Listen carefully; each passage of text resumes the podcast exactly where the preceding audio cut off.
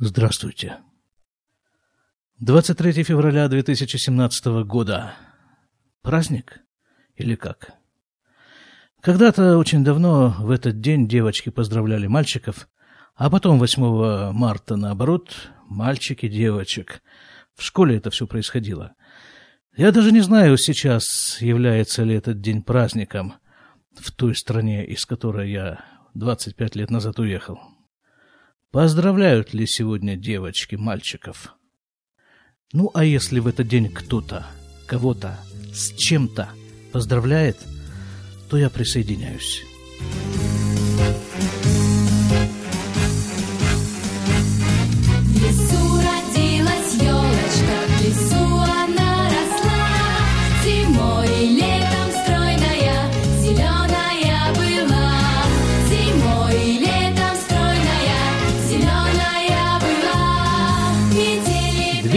Шестой выпуск подкаста «Немного оглянувшись», который публикуется на сайте шломурад.ком.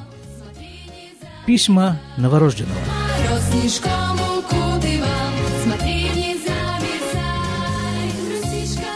Сегодня мы продолжим читать четвертое письмо. Поскольку оно оказалось неожиданно длинным, пришлось нам прерваться ровно посредине этого письма. Но перед тем, как продолжить, я бы хотел все-таки привязать события, описываемые в этих письмах, к каким-то временным ориентирам. Ну, чтобы они не зависали в невесомости, расставить некоторые временные точки. Что же тогда происходило в те времена в России, в мире? Итак, письмо датировано 19 мая 1992 года.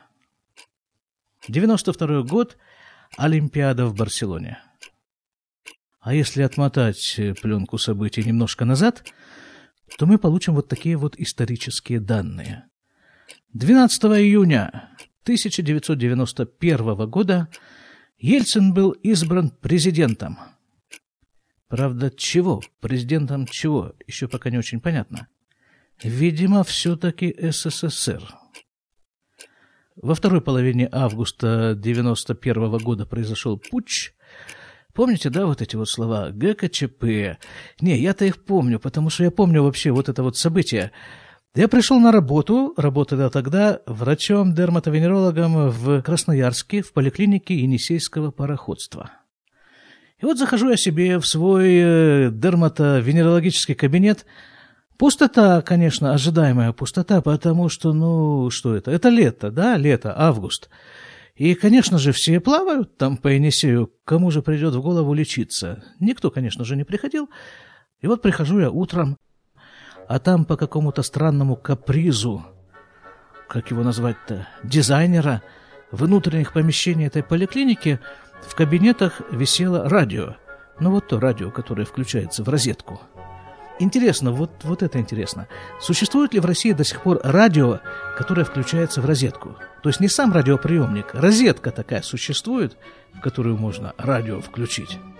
Когда само по себе радио постепенно уже доживает свои последние, не, не знаю, мгновения, да? Э, радио как таковое, FM, все это довольно стремительно переключается на интернет. А вот в кабинете, да, вот там, вот в 91 году у меня в кабинете висит радио. Август 91 -го года. Я захожу в кабинет, сажусь за свой рабочий столик и приготавливаюсь отскучать, отсидеть, отбыть свои шесть часов рабочих. И радио, что-то я не помню, чтобы я там его особо слушал, но как-то в тот момент, я помню, оно было включено. И по радио играет музыка.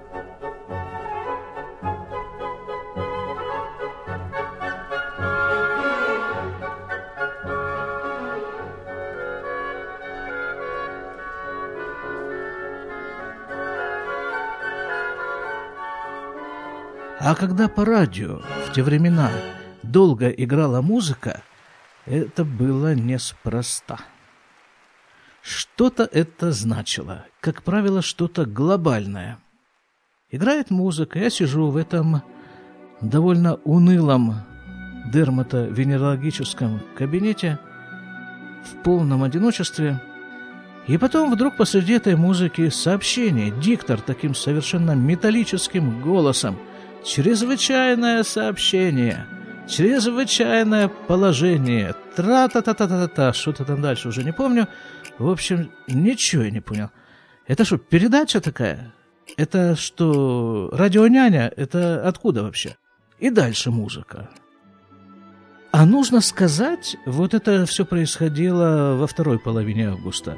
А где-то в начале августа я подал документы в АВИР на выезд на постоянное жительство из Союза в Израиль. И тут вот такая незадача. Ну, все, думаю, приехали. Здравствуй, бабушка, думаю. Ну, потом этот путь оказался каким-то довольно водевильным. Таким закончился он за несколько дней. Там что-то Ленин, то есть, извините, Ельцин на броневичке, на танке, то есть, что-то там какую-то речь говорил. И, в общем, вот э, нашелся потерянный Горбачев, и как-то так все это быстро закончилось. Но кто-то при этом якобы застрелился из этих вот путчистов. В Красноярске даже, по-моему, толком помитинговать не успели. Хорошо, вот это все случилось в августе 91 -го года. В том же самом августе того же 91 -го года состоялся массовый выход советских республик из Советского Союза. Россия осталась в гордом одиночестве, и в конце 91 -го года она себя переименовала. Вместо РСФСР, что означало одна из союзных республик, она стала именоваться Российской Федерацией и повесила над собой новый трехцветный флаг вместо бывшего советского социалистического красного знамени. А то, что называлось раньше СССР, стало называться СНГ. Это я вот только сейчас, готовясь к этому подкасту, выяснил, из какой страны все-таки я выехал в Израиль. Я как-то подозревал, что из СССР, а выяснилось, что из СНГ, точнее, из Российской Федерации – и заключительный, как бы финальный аккорд 1991 года в декабре Горбачев объявляет о своей отставке.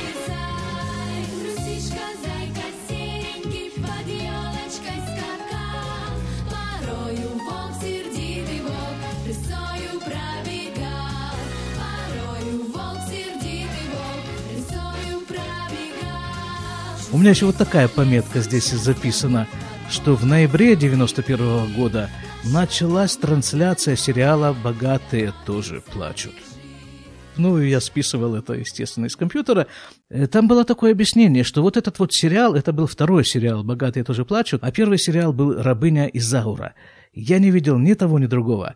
Но вот и э, там было написано, что эти сериалы оказали на не помню уже точно формулировку, на что они оказали внимание, э, влияние, но это влияние оказалось, видимо, не меньшим, чем э, сериалы, происходящие в Белом э, российском доме.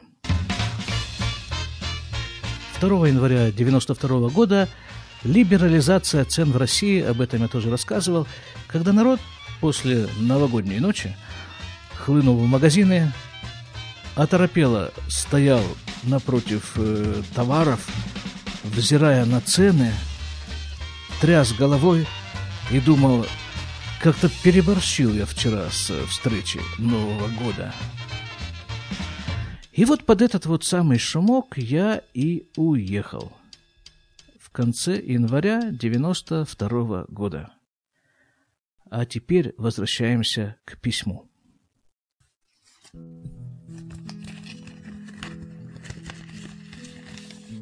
Так, мы здесь закончили на том, что хочу после окончания учебы съездить в Союз.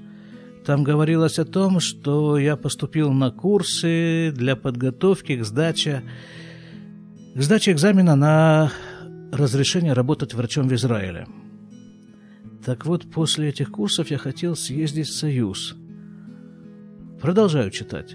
Сейчас здесь приближается день выборов – о выборах я уже говорил, точнее, о этой массированной агитации. Человек только что фактически слез с этого, вышел из самолета, а ему тут же подсовывают нужный бюллетень и урну с прорезью, куда этот бюллетень нужно бросить.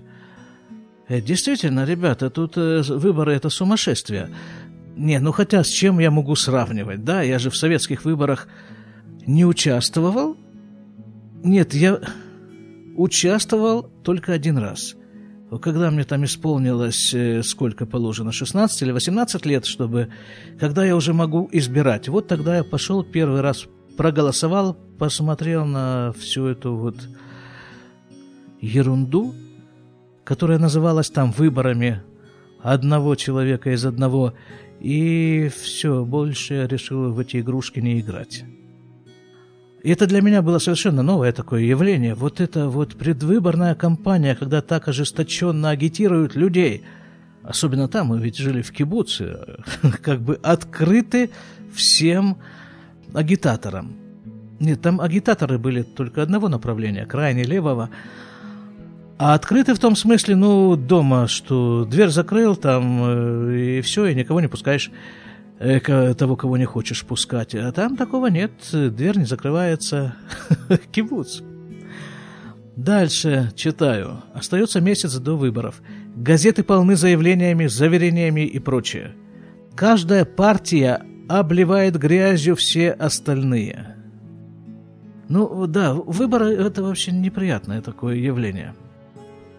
Даже вот здесь, в нашей деревне, выборы проводятся тоже в как ее назвать-то, Рошму отца, это глава сельсовета, так можно, наверное, условно сказать. Так э, вот тоже там есть несколько кандидатов, и там э, один ездит по деревне конфетки разбрасывает, другой там еще что-то, какие-то мальчики тут бегают в футболках, на них что-то написано, и раздают футболки, еще там что-то все все раздают. И единственный случай, когда будущий, вот тот человек, которого все-таки выбрали, пожал мне руку, это было вот это, это вот когда я направлялся туда голосовать. И вот, вот состоялось это рукопожатие. В Израиле, вот э, насчет моего участия в выборах в Израиле, я, в общем-то, участвую. Не всегда. Э, были какие-то годы, что я не участвовал, просто в знак протеста. Ну, потому что то, что... Ах, ладно, не будем вдаваться в политику. Просто скажем, что выборы в Израиле – это глобальное явление. Когда у нас очередные выборы? Наверное, еще не скоро, судя по тому, что как-то тихо.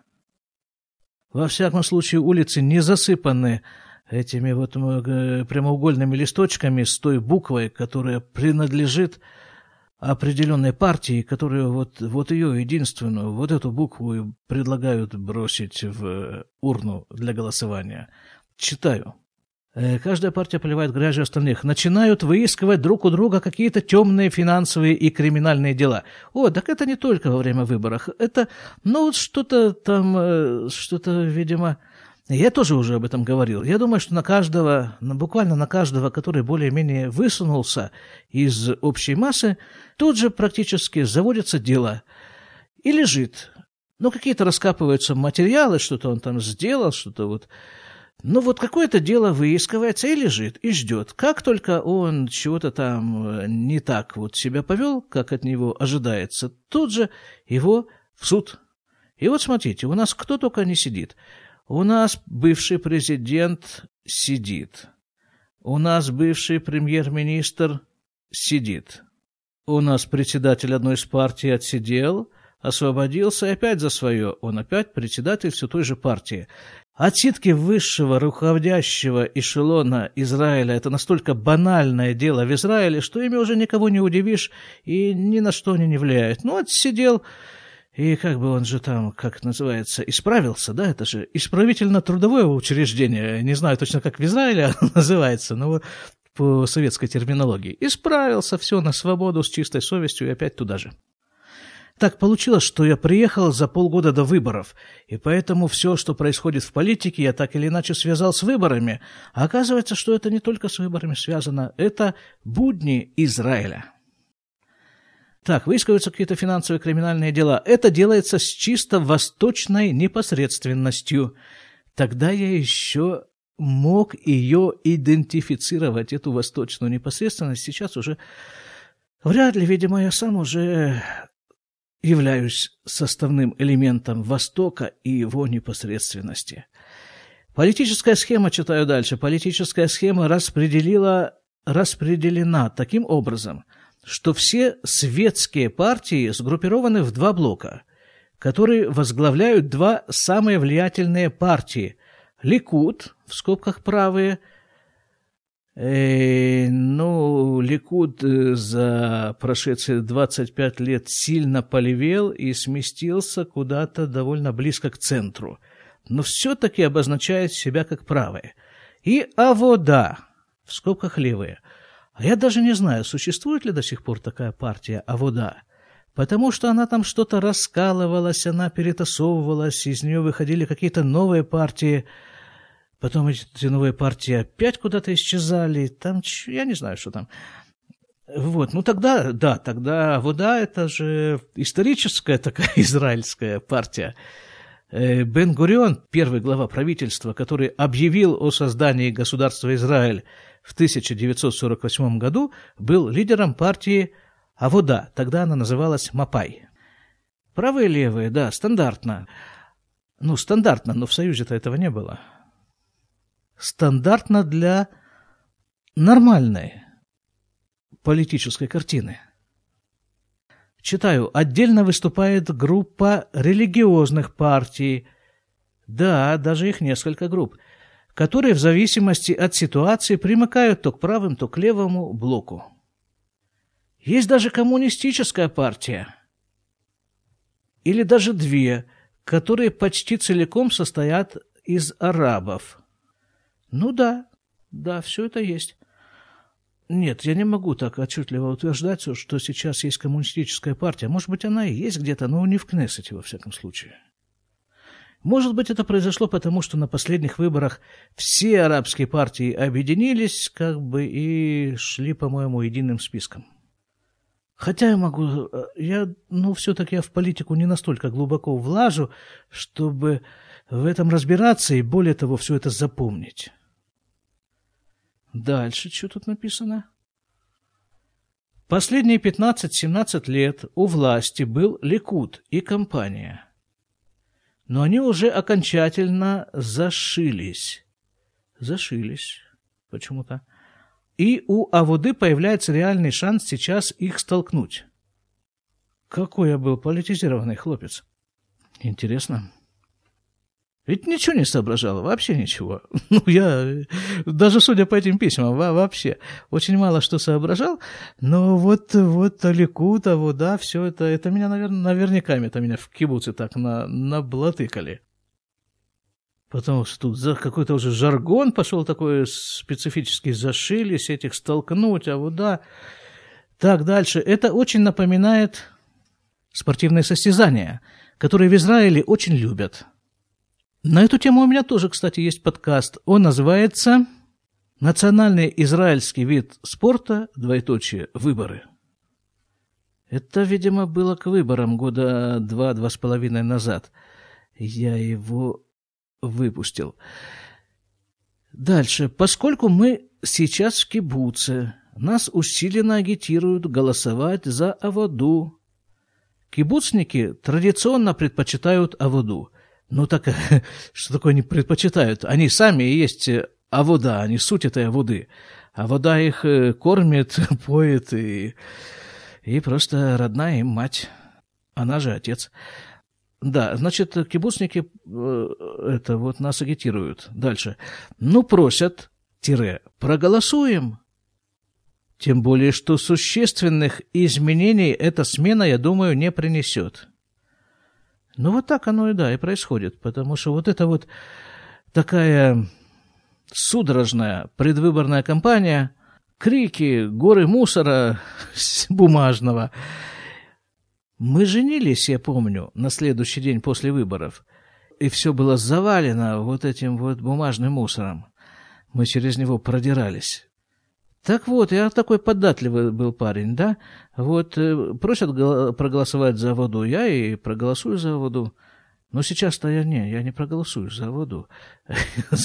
Не знаю, за, кого и вообще буду ли я голосовать, но, за воду точно нет. И за всю эту кампанию, ну, нет. Не будем вдаваться в политику, не будем. Ну, просят, проголосуем, тем более, что существенных изменений эта смена не принесет. Продолжаю 22 мая 92 года. Начинается израильское лето. То есть лето, таким, как я его знал 32 года, подходит к концу. Это имеется в виду израильская зима. Это я называю летом, которое я знал. Солнце днем уже начинает чувствоваться кожей. Да, хорошо еще, что только кожей, да. Скоро это будет чувствоваться всем организмом, более глубокими тканями и органами. Это я просто делюсь э, с собой, пишущим это письмо, делюсь с собой опытом жизни в Израиле. Особенно опытом жизни в летнем Израиле. И вот такое впечатление у меня как-то, что с каждым годом лето становится все жарче и жарче. Дальше читаю. Пока еще вполне терпимо, но это еще только начало. Ну, конечно, май. Ну, можно его наз называть и началом тоже. Последние две субботы слушаем цикл лекций по израильским правилам дорожного движения – да, было такое мероприятие, причем по субботам именно, да, кибуц-то, я уже говорил, антирелигиозный. Нужно провести что-то такое внеплановое. Вот, пожалуйста, суббота для этого существует. Здесь это обязательно для водителей, приехавших из-за границы. То есть приходит мужик и травит шоферские байки про израильские дороги. Я тут дополняю, на русском языке это все происходило а потом даст справку, что я это прослушал. Это я уже рассказываю, это я не читаю. Один из пунктов моей программы по подготовке к приезду в Израиль было получение водительских прав. И, кстати, это очень э, нужное было на самом деле мероприятие, потому что э, людям, которые в те времена, если человек приезжал с водительскими правами, то их автоматически обменивали на израильские. Даже не требовалось подтверждения. Но поскольку я получил эти права... Нет, я закончил курсы, но я рассказывал там когда-то, давно рассказывал, не хочу повторяться, что курсы были какие-то совершенно левые, и после этих курсов водить машину я не умел совершенно. Ну, я, в принципе, представлял, где у нее зад, где вперед, где руль, там, э, на что нужно жать. Но это были теоретические в основном познания, то есть ездить-то я не умел. А права у меня были, а машину я хотел купить. Тем более, что вот это самое наличие прав, полученных в Союзе, давало мне скидку, какую-то очень большую скидку при покупке машины, там процентов, наверное, 40. В течение трех лет – я мог воспользоваться этой скидкой, и где-то к концу этого срока, то есть в 95-м году, я эту самую машину и купил. Да, так а ездить я на ней не умел, поэтому я, купив машину, в процессе покупки должен был взять, э, ну, не помню уже сколько, уроков, наверное, 15-20 по вождению здесь, в Израиле. Но это по моей личной инициативе. А так э, Получить права в Израиле – это очень дорого и очень непросто. С первого раза экзамен по вождению, по-моему, никто не сдает. Вот, ну а потом сама машина тоже стоит денег. И вот это самое наличие прав мне существенно облегчило эту задачу, этот мой израильский автомобилизм. Ничего страшного, научился, вожу машину, да. Почему я э, делаю это отступление? Это я объясняю, что я приехал в Израиль с правами, а поскольку у меня есть права, то мне необходимо пройти было вот этот вот курс освежения знаний. И вот он и проходил. Приходил мужик на русском языке, рассказывал эти байки, потом, потом э, слушатели делились своими байками шоферскими, какими-то соображениями по поводу, по поводу вообще автомобилизма. И вот так вот, проведя совместно несколько часов, мы расходились, а потом получили соответствующую бумажку. Дальше читаю. Выяснилось, что в Израиле миллион двести тысяч машин при численности населения пять с половиной миллионов. Но сейчас э, население это возросло, численность населения, но численность машин возросла еще больше. Самая высокая в мире, продолжаю читать, плотность движения – 80 машин на километр дорог. Без машины здесь действительно труба. Чего же эта труба-то мне была в кибуце, сидя? Какая такая труба? Вот сейчас я вполне вот в этой самой трубе нахожусь уже лет э, шесть, наверное, без машины и прекраснейшим образом себя чувствую. Но когда есть такая необходимость куда-то поехать, куда-то с семьей выехать, куда-то там, я ее беру на прокат, и все, вся труба на этом заканчивается. Меня вполне устраивает такой автомобилизм. Дальше читаю, труба там почему-то у меня была. Автобусы ездят с советской периодичностью и стоят дорого. Ну да, стоят дорого, а машина, значит, дешево. Нормально все, периодичность, нормальная тут периодичность. Может быть, тогда это было не так, но сейчас автобусы, ну, скажем, из нашей деревни, которая находится от Иерусалима в... Ну, если это на машине ехать, то 20 минут, если на автобусе 30 минут езды.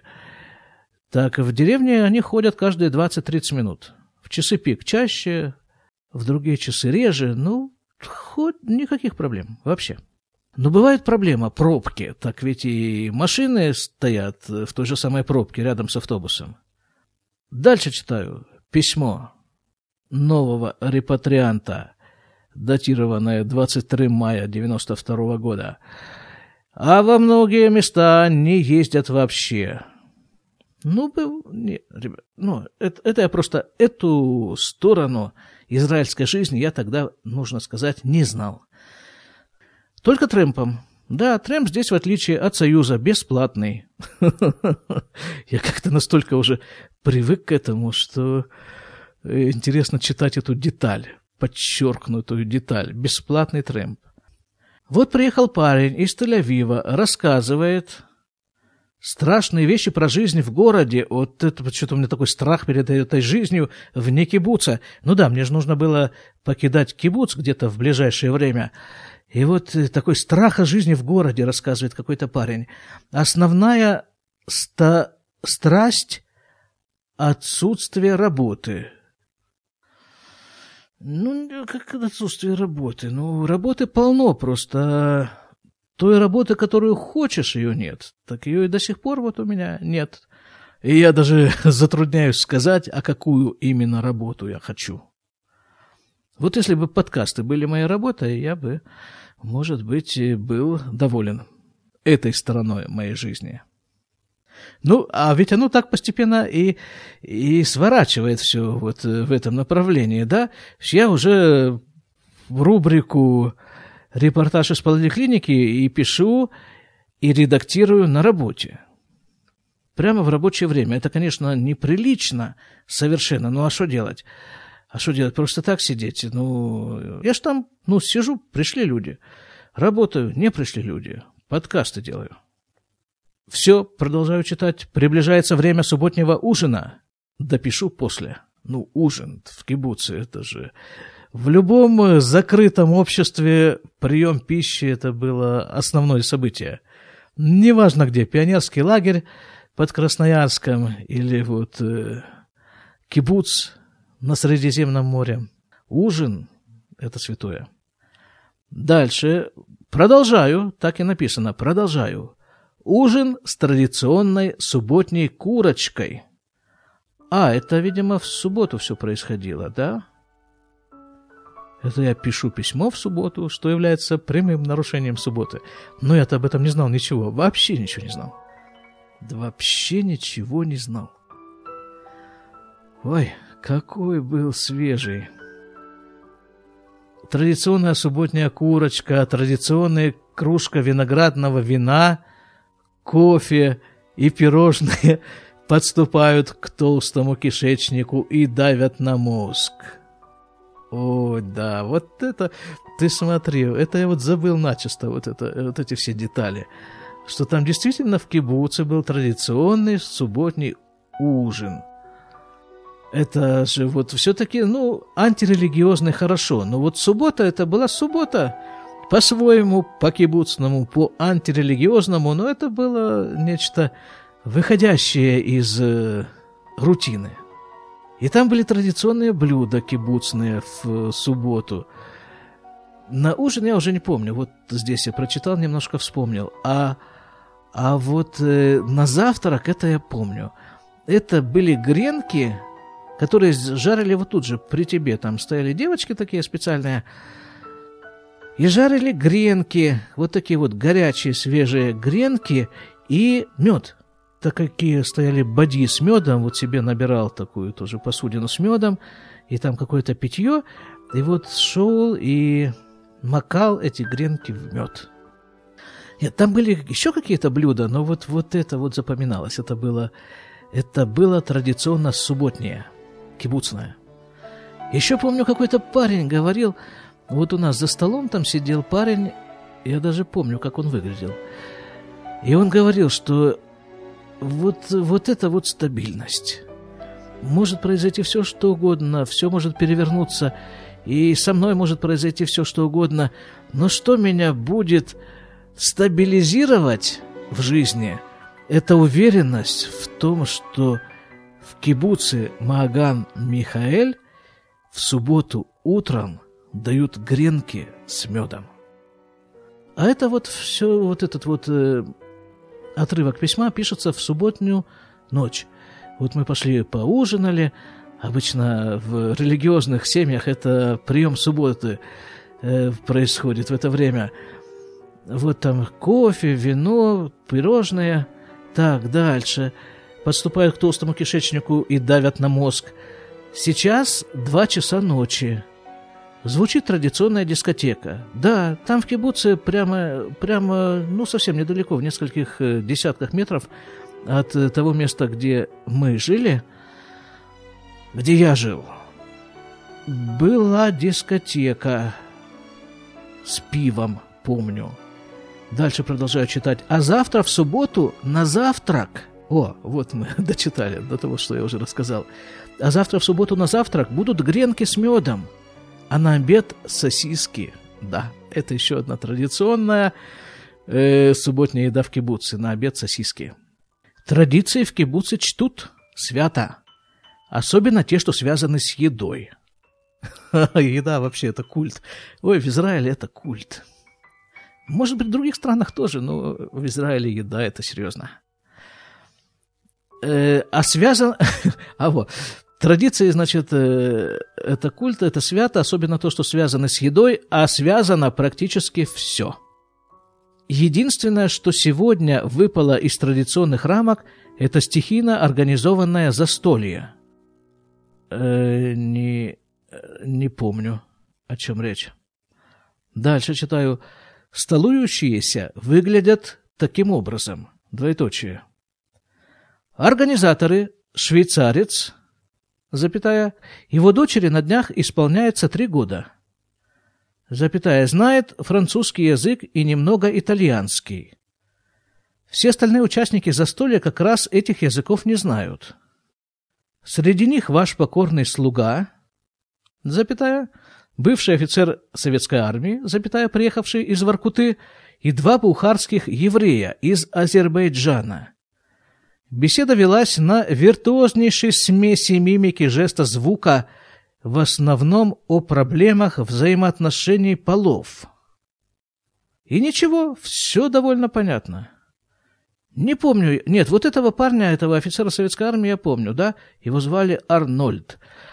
А всех остальных э, персонажей я не помню. Читаю дальше. Швейцарец даже умудрился рассказать, в скобках, точнее показать, как он сидел 4 месяца в швейцарской тюрьме. Говорит, что для многих заключенных годы, проведенные в тюрьме, лучшее время в их жизни. Ну, им виднее, наверное. Поведал, как он отслужил три месяца в скобках вместо четырех положенных. а, это вот такая обязательная служба. А может и не обязательная, в Швейцарии четыре месяца. А, швейцарец это, наверное, имеется в виду мой сосед по комнате. Один из них был француз, а второй швейцарец. Но я как-то не подозревал, что у него дочери три года. Во всяком случае, при нем не было никаких дочерей, жен и признаков их какого бы то ни было присутствия. Скорее всего, это, наверное, не он.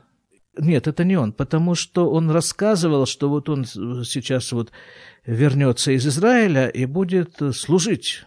Он с такой гордостью, с таким вот благоговением, какой-то он говорил об этой предстоящей воинской службе. Я его спросил, а сколько тебе служить в армии? Четыре месяца, говорит. Вот такая там армия четырехмесячная в Швейцарии. Продолжаю читать. Повидал, как он отслужил три месяца вместо четырех положенных в швейцарской армии, откуда был комиссован психэкспертизой. Точка. Все. Пиши. Пока по старому адресу. Привет родителям. Наташке. Это его дочка моего друга. Все, подпись. Ну ладно, ребята, все на этом. Прощаемся. До следующего захода. Пишите письма. До свидания.